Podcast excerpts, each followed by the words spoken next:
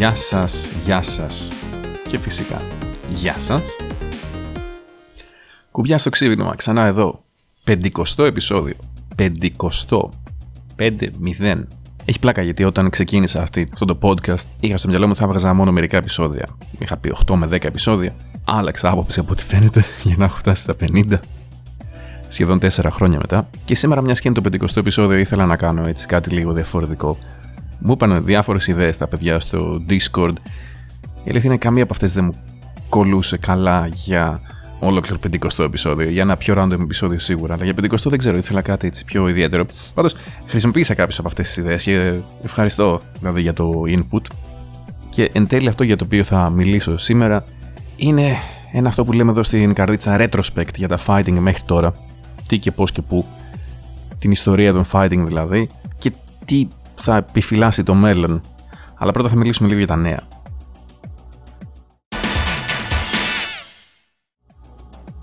Τα νέα είναι ότι ενδιάμεσα την προηγούμενη εβδομάδα, ενδιάμεσα από, από το τελευταίο επεισόδιο και αυτό, βγήκε η beta του Dungeon Fighter Duel και του King of Fighters του 15. Θα είμαι απόλυτα ειλικρινής, δεν είχα καμία όρεξη για οποιοδήποτε από τα δύο fighting πριν παίξω την beta. Ε, το Dungeon Fighter φαίνεται και είναι ένα πάρα πολύ απλουστευμένο fighting στο οποίο είναι σχεδόν σαν να βλέπω cutscenes, ενώ το King of Fighters έχει κάτι και μου άρεσε. Δεν ξέρω, μου θυμίζει τα fighting τα οποία έπαιζα εγώ όταν έπαιζα πολύ fighting. Και αυτό για μένα είναι καλό.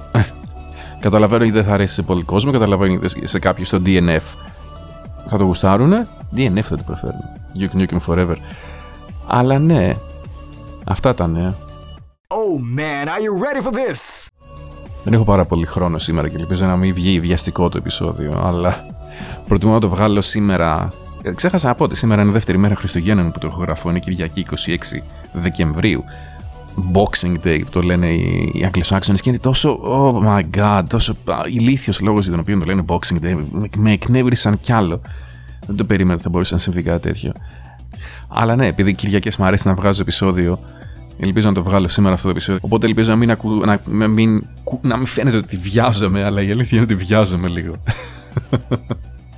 Γιατί ούτως ή άλλως είναι και η ώρα ήδη 6.30. Fuck. Και δεν είναι το πρωί, είναι το, βράδυ πλέον, γιατί είναι δύο ώρες που είναι νύχτα να πούμε. Γάμο το χειμώνα. Λοιπόν, για να ξεκινήσουμε λίγο σιγά σιγά με το θέμα μας. Το οποίο είπαμε. Τι ήταν τα fightings, τι είναι και τι θα γίνουν στο μέλλον. Θα, το, θα πάμε πολύ πίσω. Θα πάμε πολύ πριν γεννηθείτε περισσότεροι από εσάς ας μην το αναπτύξουμε περαιτέρω. Στη δεκαετία του 80, στα μέσα της δεκαετίας του 80, όπου τα fighting που κυκλοφορούσαν τότε δεν είχαν καμία σχέση με τα fighting που παίζουμε τώρα. Ακόμα και το Dungeon Fighter μπροστά τους είναι τεχνικό αριστούργημα. Και όχι από την άποψη των γραφικών, από την άποψη του gameplay είναι αριστούργημα σε σχέση με τα fighting που παίζαν τότε. Θέλω να, Google, να ψάξετε στο YouTube μετά αφού ακούσετε όλο το επεισόδιο. Γράψτε το κάπου τώρα να το θυμηθείτε.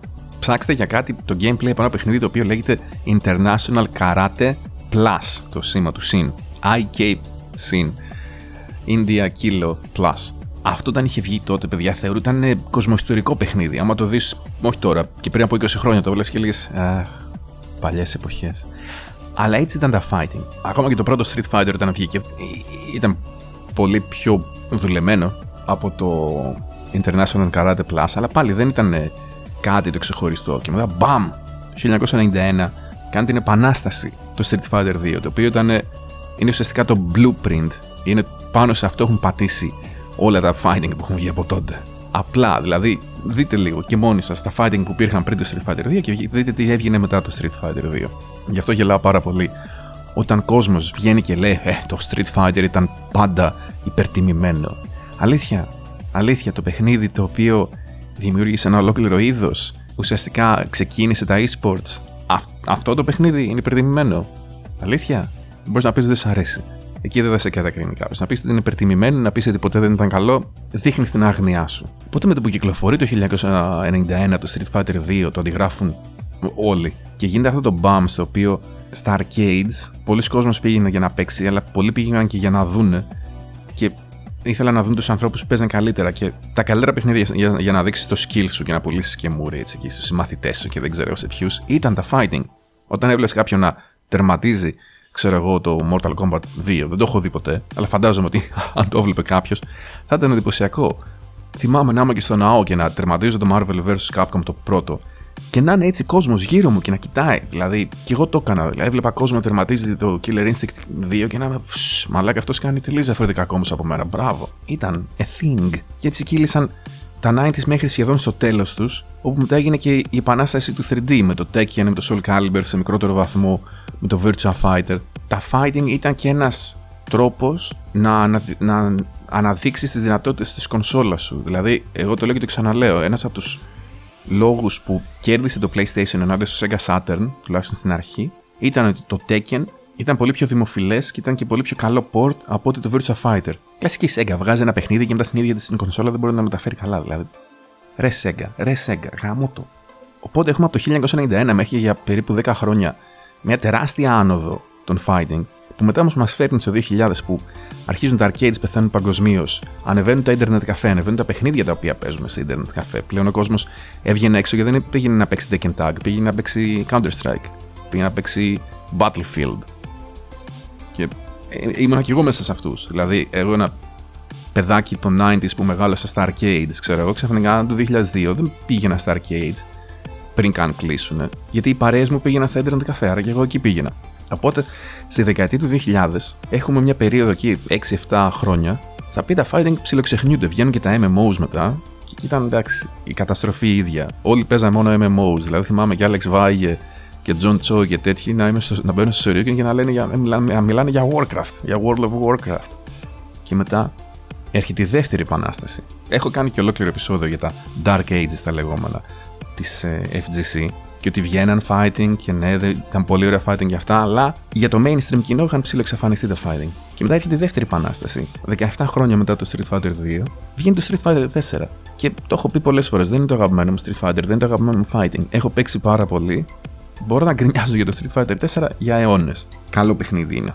Σε καμία περίπτωση δεν θα πω το αντίθετο. Το σημαντικό όμως είναι ότι φέρνει ξανά την επανάσταση και ειδικά το 2009 με το που βγαίνει στις κονσόλες, γιατί το 2008 βγήκε στα arcades, και όλοι εμείς που θέλαμε να παίξουμε, ας πούμε, θέλαμε να παίξουμε Third Strike, αλλά δεν είχαμε τον κόσμο, δεν είχαμε το μέρος, δεν είχαμε διάφορα, δεν είχαμε την όρεξη, ίσως. Ξαφνικά λέμε όλοι, όπα, όπα, όπα, όπα, όπα, όπα, φίλε, το Street Fighter είναι το παιχνίδι μου όμως. Εγώ ήρθα να παίξω. Και γίνεται λίγο αυτή η δεύτερη επανάσταση. Και ένα άλλο που μου αρέσει να τονίζω, κάποια στιγμή πρέπει να βρω αυτό το edge, το περιοδικό που το έχω. Η επανάσταση που έφερε το Street Fighter 4 στα παιχνίδια είναι ότι τα έκανε πιο κινηματογραφικά. Το Ultra, δηλαδή ένας οποιοδήποτε παίχτης μπορεί να έπαιζε, να είχαν βάναυσα, αλλά όταν σύνδεε το Ultra του μέσα σε κόμπο δύσκολο, αλλά ας πούμε ότι έκανε ένα wake up Ultra, ήταν τόσο κινηματογραφικό που ήταν, ε, εγώ το ερμηνεύω, είναι σαν να βλέπεις ένα cutscene ωραίο σε ένα παιχνίδι. Δηλαδή παίζει, παίζει, παίζει. Μπορεί να έχεις χάσει σε ένα κομμάτι, σε μια πίστα, σε ένα συγκεκριμένο δωμάτιο ενός παιχνιδιού για μισή ώρα, μία ώρα. Όταν θα καταφέρεις όμως να νικήσεις οτιδήποτε είναι μέσα σε αυτό το δωμάτιο και μετά θα δεις το cutscene, το cutscene είναι η επιβράβευσή σου για αυτό που έκανες μέσω του gameplay σου. Αυτό είναι game design 101 που λέμε. Αλλά είναι ισχύει και γι' αυτό μας αρέσουν τα cutscenes στα παιχνίδια, γιατί είναι σαν επιβράβευση. Δηλαδή υπάρχει μια ιστορία, λύνεις ένα γρίφο, βλέπεις τη συνέχεια της ιστορίας. Κάπως έτσι το πλάσαρα και το Street Fighter 4 τρως ξύλο, αλλά γεμίζει το ούλτρα σου, οπότε πετάς το ούλτρα σου στη μάπα κάποιου άλλου. Ακούστηκε πιο βρώμικα όπω ήθελα. Και η επιβράβευσή σου τέλος πάνω για το γεγονός ότι κατάφερες να κάνεις σωστά το ούλτρα και το έφαγε αντίπαλος, είναι ένα cutscene στο οποίο ο, ο, ο χαρακτήρας σου δέρνει το χαρακτήρα του αντιπάλου σου. Μην το υποτιμάτε αυτό. Η Άρξης έλεγε ότι ήταν ένας από τους πρωταρχικούς λόγους που έγινε τόσο μεγάλη επιτυχία το Street Fighter 4 και γι' αυτό το έχουν ψηλοαντιγράψει όλα τα παιχνίδια, ακόμα και η ίδια η Capcom. Δεν δημιουργεί ένα πρόβλημα, αλλά θα το πούμε σε πολύ λίγο αυτό. Όμως παρόλο που έγινε αυτή η επανάσταση και τα παιχνίδια fighting άρχισαν πάλι να πουλάνε, φτάσαν στο σημείο της, ε, του κορεσμού πολύ πιο γρήγορα από ό,τι στη δεκαετία του 90. Γιατί ήταν τελείως διαφορετικός ο κόσμος. Ήταν πολύ περισσότερα τα παιχνίδια, πολύ περισσότερα, πολύ περισσότερα τα πάντα. Και έτσι συνεχίσαμε αυτή τη διαδικασία της υπεραπλούστευσης. Το Street Fighter 4 ήταν σε ένα περίεργο κομμάτι, στο οποίο ήταν εύκολο να βγάλεις, ας πούμε, ένα και πάλι τώρα δεν μπορούσες. Αλλά έχει τόσα πολλά ένα frame links και το notation, το joystick notation του να κάνεις uppercut σε ultra είναι πολύ δύσκολο. Είναι πάρα πολλές οι κινήσεις τι οποίες πρέπει να κάνεις. Και όπως μου αρέσει να λέω, τα easy controls, το δηλαδή να κάνεις δεξιά στον, στο δεξί αναλογικό μοχλό του PlayStation 4 pad σου και να βγει ένα χαντού και να πατάς το πάνω σε αυτό το μοχλό και να βγει ένα Shoryuken. Δεν είναι καινούριο. Αυτό υπάρχει από το 2002 και την έκδοση του CVS2 για Xbox και για GameCube. Και ε, τι δεν καταλάβανε οι εταιρείες και τι δεν θέλουν να καταλάβουν οι παίκτες. Το θέμα δεν είναι να, να μπορείς να βγάζεις τις κινήσεις, γιατί το έχει κάνει και το Marvel 3, το έχει κάνει και το Guilty Gear. οι παίχτε κολλάνε στο γεγονός ότι κάποιες κινήσεις είναι δύσκολο να τις κάνεις, να τις κάνεις execute, να τις βγάλεις που λέμε. Το θέμα όμως στο να παίξεις σωστά ένα fighting δεν ήταν ποτέ το να, το να βγάζεις τις κινήσεις.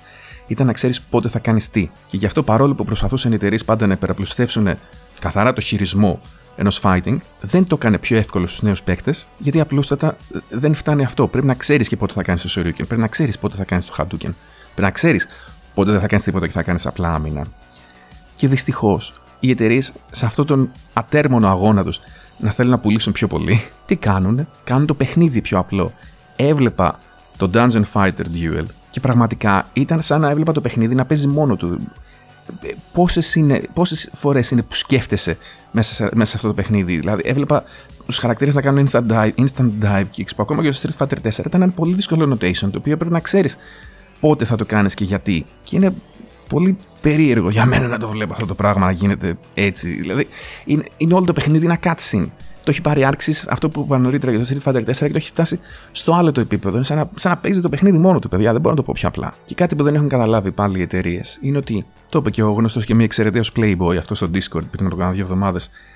Λέει ότι ο τρόπος για να κάνεις τα παιχνίδια, τα fighting πιο προσιτά στον κόσμο, στου αυτούς που δεν παίζουν πολύ, είναι να χαμηλώσεις το πάτωμα, δηλαδή το πόσο δύσκολο είναι να αρχίσει κάποιος να παίζει. Αν υπάρχει, κάποιος, αν υπάρχει τρόπος να γίνει αυτό, δεν το έχει καταφέρει καμία εταιρεία, γιατί το μόνο που καταφέρνουν είναι να κατεβάζουν και το ταβάνι μαζί. Δηλαδή, το πόσο εύκολα μπορείς να εκφραστείς μέσω του fighting και το πόσο εύκολα μπορεί να. Αν, ο, ο ρίου που θα παίζω εγώ να είναι τελείως διαφορετικός από το ρίου του Iron Bullet, να είναι τελείως διαφορετικός από το ρίου του Ace, να είναι τελείως διαφορετικός από τον ρίου του Jutsu. Το μόνο που καταφέρνουν οι εταιρείε είναι η ομογενοποίηση, για την οποία γκρινιάζω δύο χρόνια τώρα όλα είναι ίδια με όλα τα άλλα.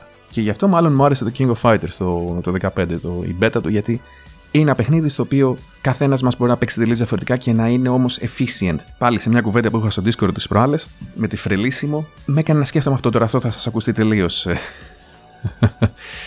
συναιμοσιολογικό και τη φοράω, ξέρω εγώ, σκούφο από, από αλουμινόχαρτο αυτή τη στιγμή. Φοράω κανονικό σκούφο γιατί έχει κρύο. Τα fighting games έχουν γίνει σαν τον καπιταλισμό. Κάποτε 20 χρόνια πριν, 25, μπορούσε να έχεις μια εταιρεία που δεν θα ήταν τεράστια, θα, θα έκανες συγκεκριμένα πράγματα για συγκεκριμένους ανθρώπους και θα πουλούσε αρκετά για να είσαι πετυχημένο. Τώρα δεν μπορείς να έχεις μια τέτοια μικρή εταιρεία γιατί θα σε έχει, θα σε έχει εξαγοράσει κάποιος άλλος και θα πρέπει ό,τι πουλάς να το πουλάς για όλους. Μπας και καταφέρεις να βγάλεις κέρδος. Αντίστοιχα στα fighting, ακόμα και στα fighting στα οποία γκρινιάζεται όλοι. Ε, το Marvel 2 έχει μόνο 4 χαρακτήρες. Μπορούσες όμως το comeback του ο Justin Wong το έκανε με τον Cyclops, ο οποίος δεν είναι σε αυτούς τους τέσσερις χαρακτήρες. Λέω εγώ τώρα. Μπορούσες να παίξεις όσους χαρακτήρες ήθελες σαν assist. Γι' αυτό ήταν ένας τρόπος έκφρασης. Γιατί προτιμούσα αυτό το assist, γιατί έτσι, γιατί έτσι γούσταρα. Στο, στο Marvel 3 πήρε Evo παίχτης που είχε ομάδα που είχε τρεις low tier χαρακτήρες. Αν ο ένας να ήταν mid, οι άλλοι δύο ήταν σίγουρα low. Ο Hulk και ο Sentinel. Στο CVS2 που κλαίγεστε πάλι για το CVS2, πόσοι παίχτες παίζουν κουλές ομάδες. Γιατί, γιατί το roll cancel ενώ μπορεί να είναι ένα μπουρδέλο, εξισώνει και πάρα πολλά πράγματα.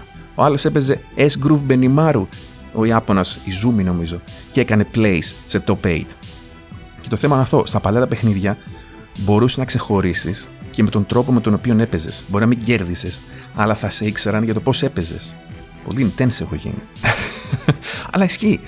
Είναι μάλλον και βιασύνη. Αλλά ισχύει όμως παρόλα αυτά ότι με τον τρόπο με τον οποίο έπαιζες, γιατί εγώ μπορεί να παίζα τελείως διαφορετική rose από τον Censored, θα βλέπα, βίντεο μπορεί να βλέπαν δικό μου και να λέγανε Α, αυτός είναι ο Redalian, δεν είναι ο Censored. Και θα σε ήξεραν για τον τρόπο που έπαιζες. Ξαναλέω, γιατί τα fighting είναι ένα τρόπος έκφρασης. Τώρα δεν έχεις καν.